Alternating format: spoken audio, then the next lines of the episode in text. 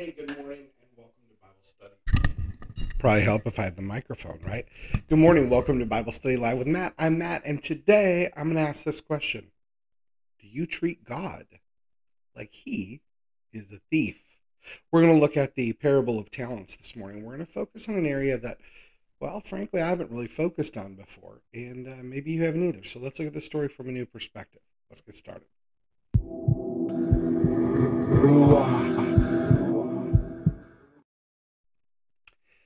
Hey, thank you so much for joining me for Bible Study Live. Uh, now, I want to remind you at the beginning of this that the whole idea behind me studying the Bible live is to help create some conversation without condemnation. And I take my glasses off so the screen isn't reflecting on them. And since it's so far away, I can actually read it. Uh, listen, we're not going to agree on everything, and that's okay. But what we won't do is argue about it. What we will do is get into God's Word, wrestle through it together, and try and ask ourselves what can we learn uh, from wrestling through the word and see if we can pick up some new perspectives. Now, when I say new perspectives, I don't mean let's see if we can change God's word to mean something it doesn't. What I do mean is that it's important for us to understand why we believe what we believe and to look at the scriptures and see what God's Holy Spirit is trying to teach us through them. So, without further ado, let me share my screen and we'll begin. Today, we're reading from the uh, NIV, um, New International Version, whichever version you read from, NIV, NLT, ESV, King James, right? There are uh, literal word for word translations. There are uh, translations that try and capture the thought. There are paraphrases. Listen, as long as they're actually the Holy Scriptures, you're doing fine. Uh, as long as you're not reading ones that have got stuff, you know, added or taken away, like the Mormon Bible or Jehovah's Witness Bible, you're fine. Uh, so let's read through this. All right. This is in the NIV, they call it the parable of bags of gold. Um, some call it the parable of talents. Uh, but these things up here and these numbers are not in the original scrolls text. Uh, they're for our reference point. These top ones are because the translators are telling us, hey, this is kind of what this thing is about that we're reading. And uh, these numbers are just for reference for easy to find stuff. So without further ado, here we go. Again, it will be like a man going on a journey who called his servants and entrusted his wealth to them. I'm to move this over so I can see. Uh, to one, he gave five bags of gold, to another, two bags, and another, one bag, each according to his ability. Then he went away on his journey. The man who had received five bags of gold went at once to put his money to work and gained five bags more. So also the one with two bags of gold gained two more. But the man who had received one bag went off, dug a hole in the ground, and hid his master's money. After a long time, the master of those servants returned and settled accounts with them. The man who had received five bags of gold brought the other five. Master, he said, you entrusted me with five bags of gold. See, I've gained five more. His master said, Well done, good and faithful servant. You've been faithful with a few things. I'll put you in charge of many things. Come and share in your master's happiness. The man with two bags of gold also came. Master, he said, you entrusted me with two bags of gold. See, I have gained two more.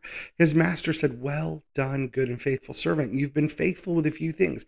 I will put you in charge of many more. Come and share in your master's happiness. Then the man who received one bag of gold came. Master, he said, I knew you are hard that you are a hard man, harvesting where you have not sown and gathering where you have not scattered seed. So I was afraid, and I went out and hid your gold in the ground. See, here's what belongs to you. His master replied, You wicked, lazy servant. So you knew that I harvest where I have not sown and gather where I have not scattered seed? Well, then, you should have put my money in deposit with the banker so that when I returned, I would have received it back with interest. So take the bag of gold from him, give it to the one who has ten bags. For whoever will be, who For whoever has will be given more, and they will be given in abundance. Whoever does not have, even what they have will be taken from them. And throw that worthless servant outside into the darkness, where there will be weeping and gnashing of teeth. Ooh, that sounds a little harsh, doesn't it? God just seems to all of a sudden be in this angry kick, right? Oh, throw this guy out. You know, he didn't make me any money. Toss him to the toss him out in the streets. He didn't make me any money. We got to kick him out. Well, let's wrestle with what this really means. The sheep are the unseen words. Interesting, Ricky. Thanks for that comment. Uh, feel free to elaborate. So, here's what I want to focus on in today's reading. A lot of times when we focus on this, we're fo- focusing on the multiplication. And I've heard a lot of uh, pastors teach on the message that, you know, um, that this parable is about God and the talents and the resources he gives us and how we shouldn't squander them away. And I think that lesson can definitely be seen in this story too. But maybe we're missing a bigger picture in what this story is about. And so I want to focus your attention here on verses 24 through 25. Let's read them again. The man who received one bag of gold came. Master, he said, I knew that you were a hard man. Let's stop right there. So his immediate thing, the first thing he says to God is, I knew you were hard. I know you're harsh. I knew you were a hard man. I don't know about you guys, but um, I don't think that the message of the Holy Scriptures is focused on God being some hard man. Uh, as a matter of fact, um, I think if we read about this, uh, the Bible's got this overarching story of how God loved the world so much that he sent his only son to die for us. Like the scriptures teach us that God has so much love that it's beyond common sense, beyond understanding.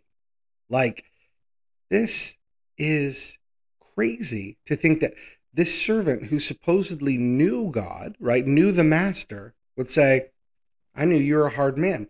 And the word hard, rough, comes from skleros. That's the Greek word. It means hard or rough. And and I just want to read uh, to you guys from like um, helps word studies. P- properly, it means hard because of being dried out, stiff or stubborn, unyielding, someone who won't budge, someone who's like unyieldingly harsh.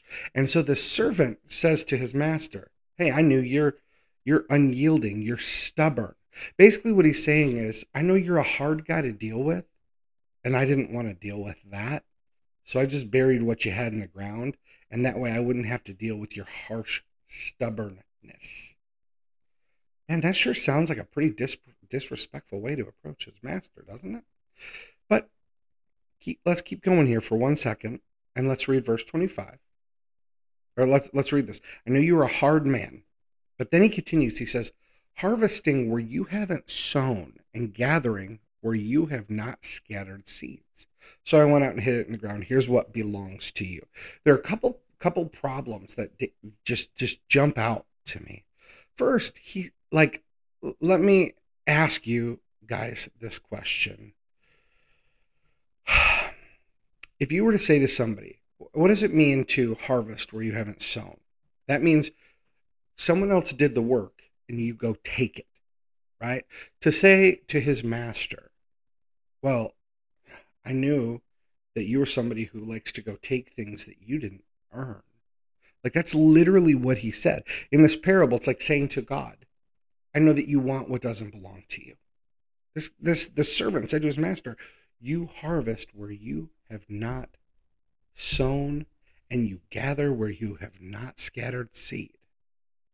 So I was afraid. See, to me, when I read this parable, I think that people are right in in in looking at the parable to say, hey, there's a story here about how important it is to to take what God has given you given you and and and use it to to bring the most glory possible back to God.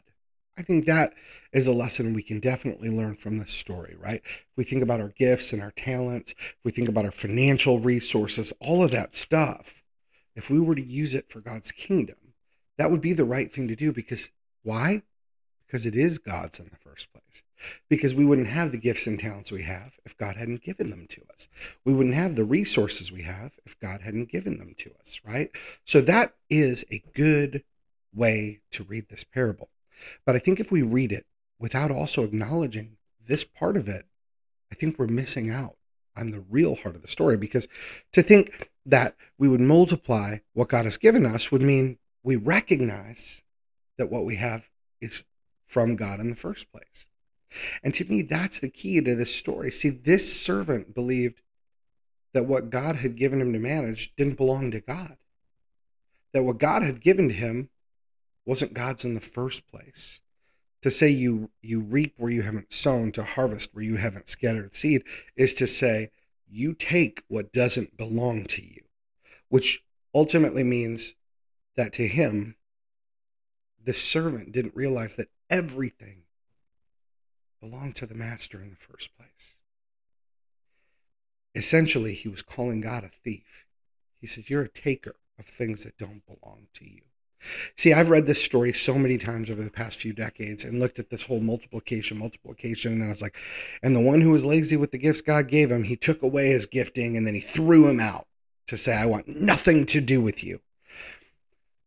But as I reread it this morning, because my wife and I were doing a devotional talking about financial responsibility, and then uh, we were reading through this, and, and I really just feel like Holy Spirit put a word on my heart, and that was integrity we serve a God of integrity. See, the God of the universe isn't a selfish God. He isn't a greedy God, and He doesn't take what doesn't belong to Him. You can't take what's already yours. See, everything we have is a gift from God.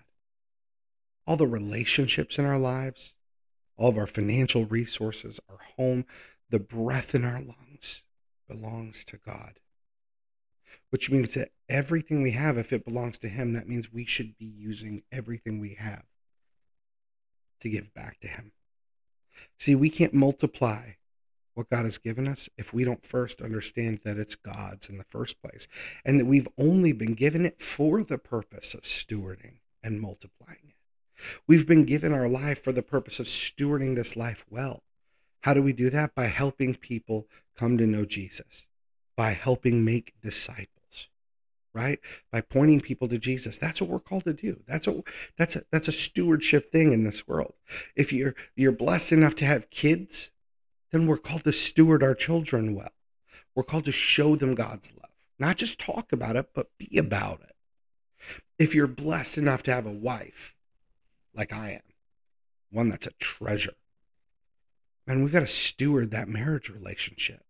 It's supposed to constantly be growing and building not stagnating, because this gift too belongs to God. See, to me, the heart of this story is that this is a story about a man who didn't understand that everything in existence already belongs to God. And he didn't realize the gift that he was given by being given a bag of gold to steward. He didn't look at it as hey, God is giving me something to steward. He treated it like a bank robber gave him a stash to hide away. Which means he thought of God as somebody who would honestly go take what doesn't belong to him and pass it off to somebody else to hide. Who'd want to follow a God like that? I know I wouldn't. But that's the beautiful thing about our God. It's not who he is. And I guess from that perspective, no wonder the master in the parable, was so angry at the servant. Because at first I was like, wicked, lazy servant? What? Why would he say that? Like, just because the guy just isn't talented at, you know, bringing a return on an investment. Does that make him wicked? Does it make him lazy? No, that doesn't. What made him wicked and lazy was his perspective of the master in the first place. He viewed his master as somebody who's a taker, a thief, and maybe that explains why when I read this now, and it says, So you knew that I harvest where I haven't sown and where I haven't scattered seed. I think if we, right, like we don't know tone of voice, but contextually, knowing that God is not a God who does that, it's almost like, it's almost like a rhetorical question or, or like a, sorry, not rhetorical, because there is a question mark put here, even though there wasn't punctuality in, in this language when it was written, but or punctuation in there rather there wasn't. But when it says his master replied, "You wicked lazy servant, so you knew that I harvest where I have not sown and gather where I have not scattered seed." Like there's a question mark there. So if we were to say it in plain English, uh, it, it's almost like one long sentence for verse uh, 26 and 27. It's like, hey, if you if you if you believed that I was somebody who harvests what I don't sow and gather where I don't scatter seed, shouldn't you have put my money on deposit somewhere to get me a return? Like, if I'm such a bad guy, if you think that little of me, if you think that I'm a, a mean, angry guy who's a taker, wouldn't it have been smarter for you to put that money in a bank so at least I wasn't upset with you? Wouldn't that have been a, a wise choice? See, if this guy really thought that God was that mean and, and evil, then he would have done everything to protect his butt by putting it in a bank to get some sort of return. But since he didn't, that's where I think the laziness comes in when I read this is he he knew that what he was doing wasn't right. He knew that God isn't like that. He knew his master didn't reap what he didn't sow. He knew his master didn't go harvest things from fields he didn't plant. He he knew his master's not a taker. But he was just too lazy to put in any work. Maybe he thought the master would never come back. Maybe he thought, eh, I don't have to do anything. As long as I give him back his money and he didn't lose anything, he'll be fine. We don't know. But what we do know is based on how he spoke to the master, based on how he treated the master when he returned, the master looked at him and went, You are wicked and lazy. Get out of here. Now, here's the thing I think that when we read the scriptures, some things are meant to just wake us up a little bit. And this one's a harsh one. But I think the beautiful thing is this parable, this story, gives us the opportunity to look and go, how do I view God? Do I view God as somebody who always wants something from me, a taker? Like, is your view of God, it's like, oh my gosh, I got to do all these things to make God happy? Or is your view that I, I woke up today? Thank you. Thank you for the breath in my lungs, God. Thank you, living and eternal King, for you've mercifully restored my soul within me. Great is your faithfulness. Is that how your day starts? Or does your day start with waking up and going through the motions and, oh, got to get up, got to get dressed, got to go to work, got to do it? And, oh, I got to go to church too. Oh, God, I got to read my Bible. Oh. Do you view God as a taker? Or do you realize that everything you have, you have because God? Do you realize that everything you have is not only a gift from God, but an opportunity to bring glory to God. We always have a choice, and this parable is a good example. Are we going to be people who recognize that what we have is God's already? So, do we want to make Him proud by maximizing it and getting the best return and result from this gifting? Or, or are we going to look at it like it's all ours? And why does God want to take these things that don't belong to Him? It's the beauty of free will. We have a choice of how we're going to view our relationship with God and the relationship that that that we have uh, with the stuff in our lives. I don't know about you, but me and my family, we're going to choose to serve the Lord. We're going to choose to view every single thing as a gift from God.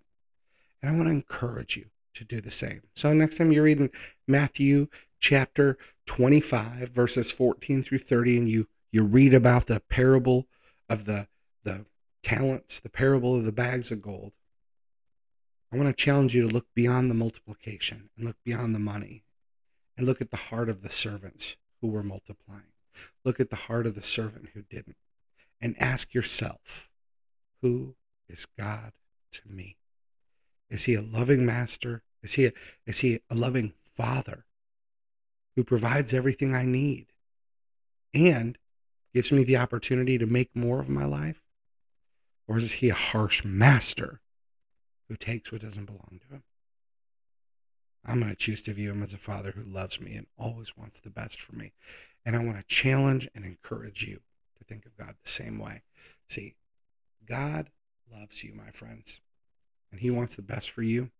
He wants you to experience life to the fullest. He's given you things to help you do that. Start by honoring Him with what He's given you and uh, turn that into something even more amazing. Listen, thanks for tuning in. I appreciate you. Love you guys. Time for me to get showered and ready because I have to head over to jail ministry this morning. Thanks again for tuning in. Go out there and make your day and hopefully somebody else's amazing. Ruach